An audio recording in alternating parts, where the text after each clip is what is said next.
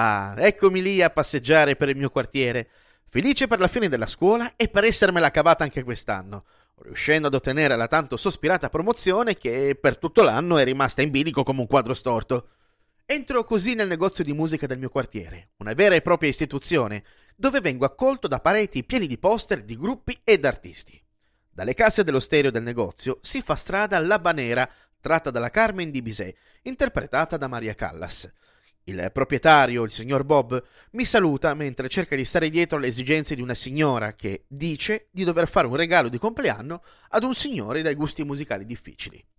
Bob è un signore distinto di mezza età, ex professore di musica delle medie in pensione, che ormai stanco della mancanza di stimoli da parte dei suoi studenti di approfondire i rudimenti e i grandi protagonisti della musica, decise un bel giorno di aprire un negozio di dischi, diventando così uno dei punti di riferimento culturali della zona. Quando chiuderà diversi anni dopo, in seguito alla sua morte, per il quartiere sarà, ed è tuttora, uno di quei vuoti difficili da colmare. Vicino al bancone, Bob esponeva una grande ciotola di plastica trasparente, dove inseriva dei CD in offerta. Quando non ero alla ricerca di qualcosa in particolare, mi piaceva affondare le mani in quei dischi che riuscivo ad accaparrarmi per pochi spiccioli, riuscendo così a scoprire sempre nuovi gruppi ed artisti. Le mie zampacce appiccicose e sudate finirono su Four, album del 1986 della band statunitense degli Huey Lewis and the News. Mi misi in coda, pagai il dovuto e Bob mi augurò buon ascolto. Ma prima di andare avanti c'è bisogno di un po' di storia.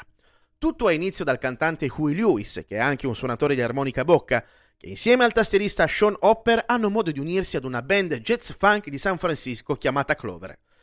decidono poi in seguito di trasferirsi nel Regno Unito per cercare di entrare nel giro delle cosiddette pub band, ovvero quei gruppi che si esibiscono nei locali mentre il pubblico si esalta o è impegnato a ribaltarsi alcolicamente il fegato. Verso la fine degli anni 70 la band fa ritorno in patria, avendo acquisito un po' di esperienza, certo, ma senza aver ancora imbroccato il successo che stava aspettando. Una volta tornati in America, a San Francisco, c'era un gruppo che furoreggiava, i Sound Hall, che in breve tempo divennero i rivali di Lewis e soci.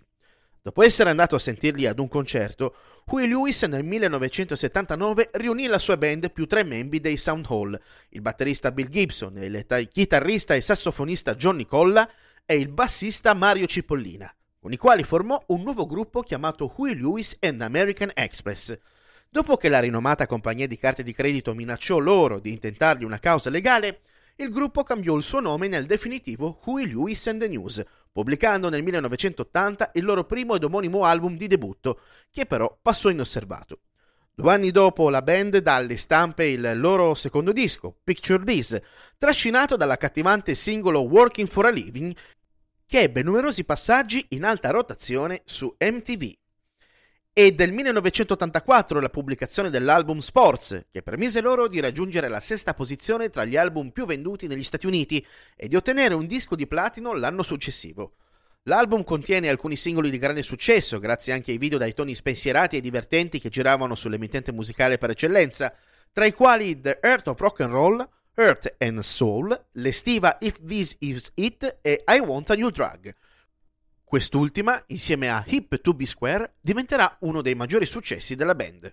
In un mondo che va troppo veloce per poter comprendere dove realmente voglia andare, i Huey Lewis and the News sono i massimi esponenti di quel tipo di musica che ha inciso un'attacca permanente nella storia della musica mondiale. Lasciate da parte i gusti personali, nessuno viene a rompervi i coglioni se vi piace ascoltare tutt'altro, ma è indubbio che questi artisti siano stati in grado di ritagliarsi uno spazio di tutto rispetto capace di perdurare nel corso degli anni anche allo spegnimento della luccicante M di MTV e l'accensione, si spera duratura, di quel grande magazzino di ricordi del web quale è diventato YouTube. E a voi piacciono gli Huey Lewis and the News?